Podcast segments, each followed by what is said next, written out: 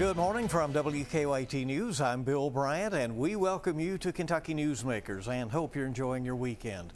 Later, a report on the challenges of learning in the pandemic. It has been quite a challenge and issue for many families. But first, there is some sense of pride among many in Kentucky that while other states have fought over voting rights, the Commonwealth moved ahead with a modest plan for early, no excuse voting. The Secretary of State says Kentucky's approach keeps the voting process secure but makes it more convenient for people to let their voices be heard. But Fayette County Clerk Don Blevins Jr. has some concerns about the logistics of pulling off what the law requires in the places that are available. So we'll talk about that and the rules for this big election season ahead. Joining us today is Fayette County Clerk Don Blevins Jr. Thanks for coming in. No problem, Bill. I now can call you longtime Fayette County Clerk Don Blevins. Your father was longtime clerk. Uh, yes, it feels like I've been there a while now. That's true. well, we do welcome you, and uh, I know you have raised some concerns about uh, the upcoming uh, elections because of logistics. You've said that there are not uh, sufficient polling places that you can secure to comply maybe with this uh, the, the, terms of this new law requiring all the early voting. That's correct. Uh, Kentucky is the, best I can tell, we have the shortest period of time in the nation for early voting at three days. Most other states, the only other one I could find that is similar is Oklahoma, and they have five. After that, it's anywhere from 10 to as high as 40 days in some states. And I would say if I had to unofficial average, about 15 to 20 days would be the average out there. So at three days, what that does is compress our cycle down and, and forces a lot of voters into a few locations over a short amount of time. That's just not going to work in Fayette County easily. Well, uh, how many do you anticipate would vote early? Well, that's the big question. Uh, if we have a presidential year, we'll have as many as uh, 60 to 90,000 people, I think. And if you do the math, that's going to require a lot of locations if they're small locations. We just don't have those kinds of uh, amenities here in town. So, for example, the Civic Center is booked until 2025. Can't use that. I can't use the football stadium again because we can't use that in November. So I, I, need some places that we can go that we consistently use so the public doesn't conf get confused by moving around. They have to be ADA access accessible, good parking, and be big enough to house, you know, several thousand voters a day. Well, that just doesn't exist. So I'm faced with two, two ugly choices. My first choice is to just do limited number of locations and know that we're going to have long lines and frustrated voters. Or possibly I could commandeer the school system, and I really don't want to do that because that's three or four days of, of instruction that would either be non-traditional or takes it out of the the school calendar. But these are both equally. They would have to close. I mean, there's no way that yeah, you can have, have voting uh, while school's going By on. law, they have to close. Yes. So, th- I mean, this is just an ugly, ugly choice for for a county clerk to make. Now, I'm not alone. This is going to affect Kenton County, uh, Jefferson County in much the same way. They have sim- almost the exact same issue I do, just at scale. It sounds like you are suggesting a longer period of early voting might help. That would be the ideal solution, in my opinion. Uh, I'd like to see as much as three weeks of early voting, three full weeks with a couple of Saturdays thrown in. And what that would do is now we spread out the time. I can use fewer locations that are smaller and pull off more or less what we did in 2020 for the general election by using, you know, libraries, the senior center, and the like. Did you talk to lawmakers about this ahead of time when this was uh, being considered? I mean, was, were, were, these concerns uh, laid out there? We talked, uh, all three of those county clerks, the Jefferson, Kenton, and myself, talked to the Secretary of State and the State Board last in, in 2020, uh, right after the primary, and we begged them not to expand the election cycles such that we had three separate kinds of elections mail, early, and then a full on election day. We said we could do two of those, but not all three. Well, that's more or less what the Secretary of State has done to us with their legislation last year, has added three forms of voting. It's just going to be difficult. Would it be enough for the, the, the urban areas to very, very strongly encourage more voting uh, by mail uh, so that it's done that way and, and, and, voters don't have to show up? That would certainly help. Uh, in, in, the presidential, I don't remember right off the top of my head, but I believe we had about 90 something thousand vote by mail in 2020, and then a remainder of about 50 or 60,000 that voted in person. But again, that was spread over two, three week period. Do you have concerns about coming across as, as being opposed to early voting because you, you are not, right? I'm not. I, I'm more or less neutral on early voting. It's an expensive way to make voting convenient. It's, it really is convenient for those who want to vote. The surprising thing is, is it doesn't increase turnout. State after state that have implemented early voting, it always, it actually suppresses the overall turnout by about 1%. We've not done social science on, on why, but it's, it's there. The data shows it. It does not help turnout. So if we want to make it convenient, I'm all in favor, but it's got to be practical, you know. Do you share the pride that uh, I know the Secretary of State has and some others have that while some states have really fought this out and are continuing to fight about uh, voting rights and voting security and so forth, that Kentucky seems to have found a way forward that is generally uh, accepted by both parties? Uh, I, I, think I would be a little more measured than that. Uh, I believe that adding early voting was a good thing. I don't, I'm not opposed to it at all. I just want to go in with eyes wide open and know what we're getting into. However, we have increased our uh, voter ID laws. They've increased the sort of the requirements there at a time when we've actually changed the way we're doing our driver's license and ID system to make it less convenient to get. We're going to those regional offices. I don't believe those two events were tied together, but they are definitely uh, correlated in terms of access to getting an ID. It's difficult right now. In Fayette County, they're taking appointments out as much as a month. That's hard on people. So people legitimately might have difficulty showing yeah. an identification at Absolutely. the polls. I wouldn't be surprised at all if we saw a lawsuit to that effect for this primary that's coming up. Well, let's talk about the, the, the primary that's ahead. Uh, it is uh, in Kentucky. We have a, a, closed primary, so you vote uh, within your party, or the, there are several nonpartisan elections as well. Uh, this is a big, uh, a big year that's coming up. Yeah, this is probably the most important year to vote. I know people are going to be shocked by that, but the reason is you're voting for your local legislators. Those are the ones that have the most dramatic effect on your life. Our city council, for example, can really change the way the community works, and you want to have a, a voice in that, I would think. Do you expect to see a lot of uh, uh, activity in those campaigns, given that the, the May primary is what narrows it down? Mm-hmm. There, there will be, uh, I think there are nine candidates for three seats on the Urban County Council at large. Right. And that will narrow it, what, to six? To six, I believe, yeah. yes. So the idea is to make it kind of a one choice or the other. Kind of winnow it, winnow down the races, yes. Uh-huh. So we'll see that for sure. You, you definitely want to vote in the primary because that's where those selections are made, and then again in, in the fall, obviously. Uh, this is a big year, big year for voters. It's not always the uh, the winner that May primary in, in the mayoral race in uh, in Lexington who goes on to win. I remember 1998, I think it, uh, Chuck Ellinger Sr. Uh, defeated Pam Miller in that primary, and then she comes around and, and won in November. So certainly can happen. it could be an interesting. We've year. had some really close races historically uh, here. Uh, just for example, my father, when he first ran for city council, won by exactly four votes. Wow.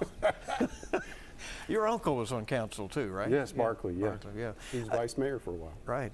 Uh, let me ask uh, uh, about your feelings on the uh, open and closed primaries. As you know, the Secretary of State is uh, now talking about allowing independents to choose on primary election day uh, which primary to vote in and, and, and to be able to take part in one of those partisan primaries. The law has been changed that they now can assist on election day uh, mm-hmm. when independents previously could not do that. Are you for an open primary? Uh, I, I, could go either way. I believe that if you're in a political party, the primary is meant for that political party to choose, you know, which candidate they want to put forward. So why would I want, say, a Republican or an independent voting in, in my Democratic primary? On the other hand, it does disenfranchise all the independent voters, and I think we're going to see a trend nationwide of more and more people becoming independent voters. Won't be long in Kentucky before uh, the Republican primary, for example, will decide who's going to be the eventual winner like just like it used to be for the Democrats yeah. all those years ago. Many parts of the state, it is that way, right? Yes, yeah. yes. Uh, do you think overall, Don, that uh, that Kentucky's elections are fair, accessible enough, and secure? Absolutely. Uh, I think they're fair. They're mostly accessible. I would like to see some changes on the ID front, or at least make it easier to get your ID. But other than that, I think they're very fair, and I can guarantee you they're secure.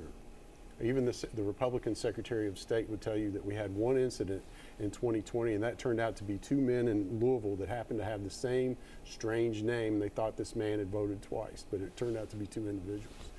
So there were no incidents of fraud even in 2020. It's very rare to find even uh, complaints in Kentucky. Right. Now there are complaints all the time. We have a hotline at the um, at the uh, Attorney General's office.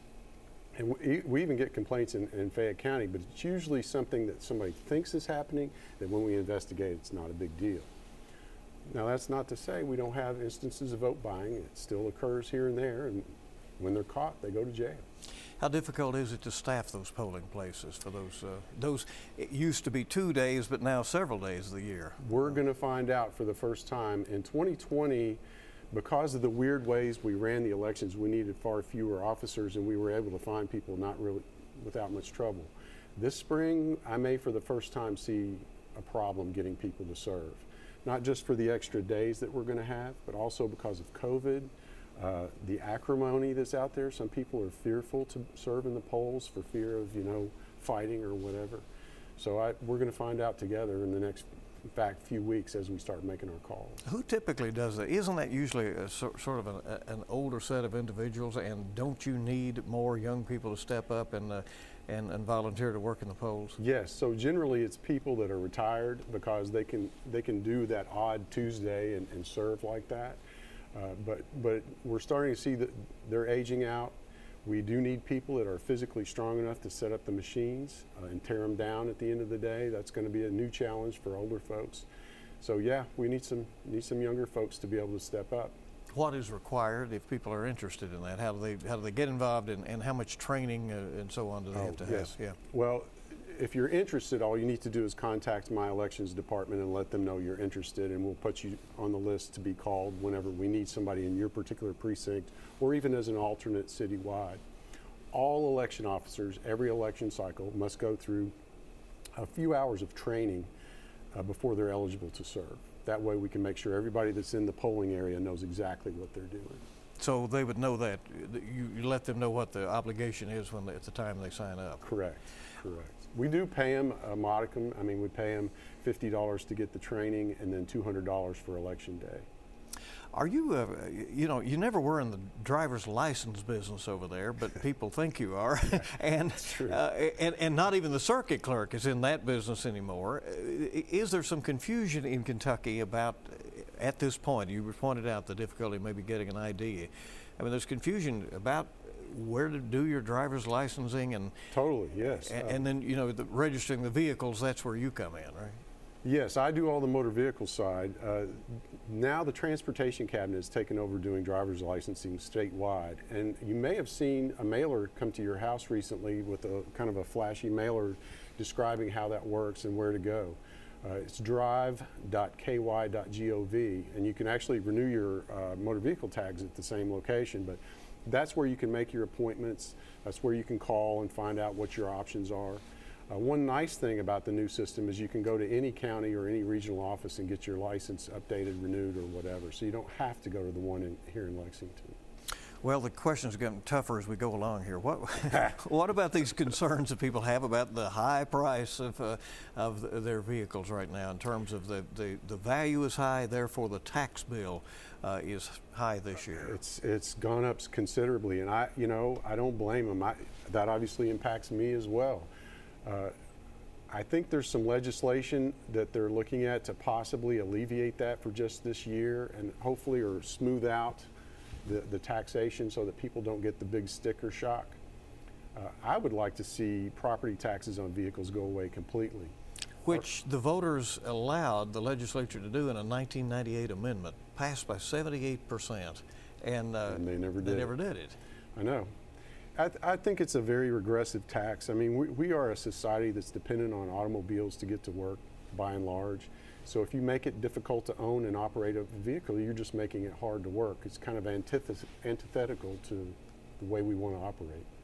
You think you can get this situation uh, worked out uh, ahead of the, the the May primary and the November election on the on the early voting? Well, I think no, I, I really don't. I think what's going to happen is the legislature will not take action on this item. Uh, we'll, we'll go in and figure something out. I just I haven't decided which way I want to go. Uh, both both directions have really negative consequences. I really don't want to use the schools, but practically speaking, that's probably the only solution that will work from a voting perspective. If I don't use the schools, then our options drop way down. I can't use churches for this because I don't think they're secure enough overnight to leave ballots and equipment in. That's no knock on my churches because they've been the backbone of getting election day done for many, many years. But this is a new reality we're in, and people need to have full faith and trust in that our election is secure, and that, that would be a, a tough one to sell. Well, keep us up to date on, uh, on how it goes. Essentially, I know your, your ultimate request is that they delay this, right? Right, yeah. or expand the number of days yeah. to make it lengthier. Don Blevins, Fayette County Clerk, bringing a concern to our attention. We appreciate you coming by. Thank you. Thank you. And we'll be back on Kentucky Newsmakers in a moment. We'll look at the challenges that kids and families are having in learning from home during these difficult times. We'll back in a moment. Welcome back to Kentucky Newsmakers. The pandemic has left many parents questioning what kind of education is best for their kids, with federal data showing an increase in homeschooling. This renewed interest comes at the same time companies offering a bridge between the classroom and the living room are expanding, drawing concern from both public school and homeschool advocates.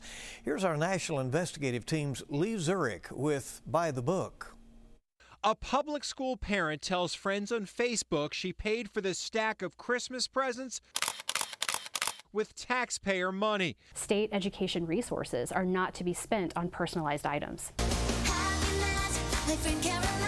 Items like a pricey American Girl doll that for history students can again be paid for by taxpayer dollars. If you love history, your child loves history, you can buy an American Girl doll for your child in the name of history. We found thousands of families across the country are able to use public school dollars to buy Netflix subscriptions, basketball goals, hoverboards, or even karate lessons and snorkeling equipment.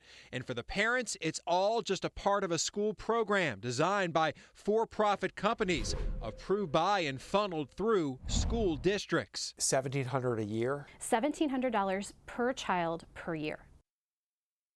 It's a lot of money. It absolutely is. But it's taxpayer money too. It absolutely is. Kylene Varner homeschools her three kids in Indiana, one of the states where this program operates. She pays for their education, including supplies, out of her own pocket. So she was curious when she discovered a private company operating in at least seven states across the country that offers a unique public school path for parents and students essentially homeschooling with the backing of a school district, including some financial support. These parents are really using liberties that are not allotted to them in our state code. In many ways, they are behaving like homeschool families, but they're using taxpayer dollars to do it. One of the largest of these private operators in the country is Utah based Tech Trep Academy. It calls itself a tuition free public school program where typically parents or online programs do the instruction and teachers are there just for guidance. Our analysis of records from six states shows last school year Tech Trep Academy and its sister company were paid at least $45 million in public funding. Tech Trep declined our repeated requests for interviews, but has touted its program in YouTube videos. And it's essential to involve parents in the personalization of a child's education. Here's how the model works school districts sign an agreement with one of these companies, like Tech Trep Academy, to be a bridge program. The school district keeps some of the money and then sends a percentage of their state funding to the provider. Some of that money goes to parents to pay for education supplies, which may include the dolls and presents we told you about earlier. The rest stays with the company. Before Rich Moore retired as a superintendent of a school district in Idaho, he brought in companies including Tech Trep Academy to start the Idaho Home Learning Academy. We, we like innovation and being on the leading edge of, of doing good things in education. The district made the Academy partners sign an exclusive contract in the state. They can't operate in any other county.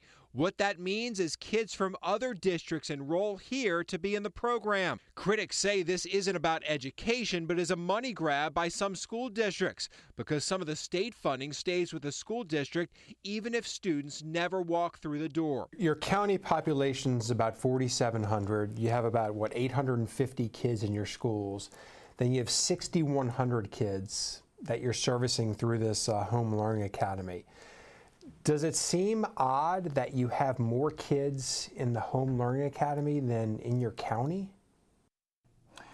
I think it would, if, if you're going by an old paradigm, I think that would seem odd. I think that uh, in our day and age where um, things are becoming more and more virtual, I think that uh, that's not odd at all. I think that's the trend. Our national investigative team obtained emails from state and district officials about Tech Trep Academy and its sister company, My Tech High. In those, we found officials questioning parts of the program.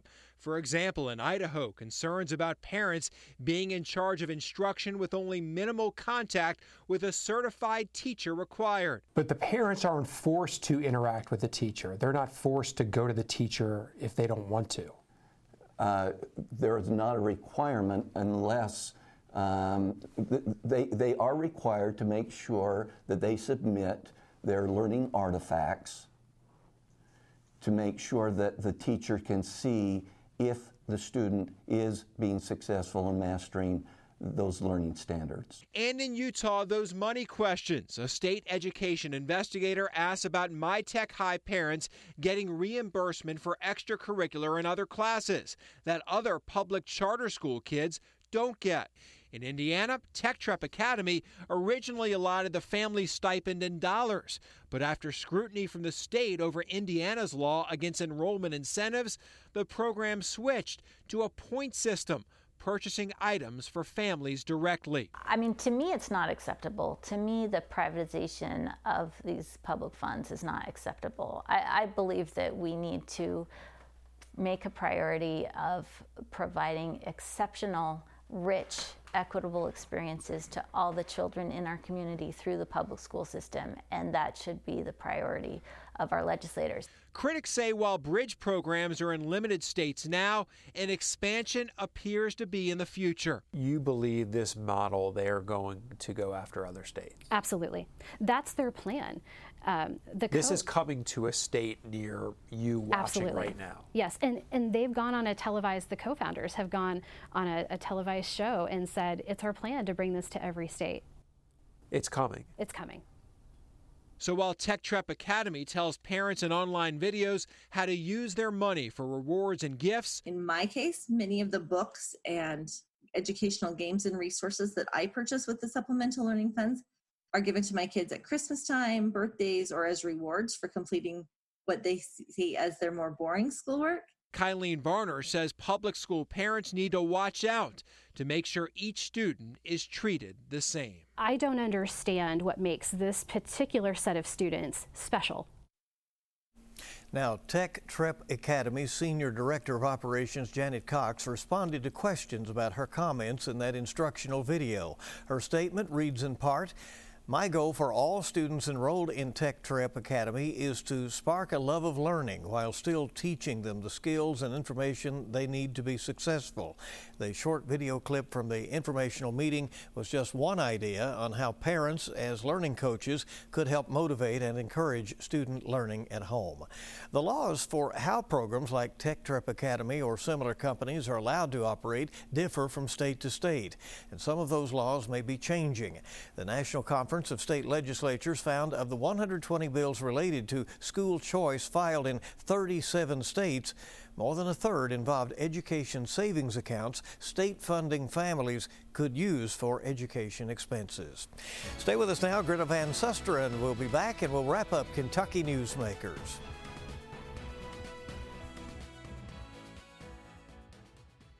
Welcome back to Kentucky Newsmakers. The world on edge right now, waiting to see if Russia invades Ukraine. Meanwhile, the U.S. is calling for a UN Security Council meeting after North Korea's latest provocation. Our chief national political analyst, Greta Van Susteren, explains. Hello, I'm Greta Van Susteren, and here's your full court fast break. North Korea is stoking nuclear tensions again.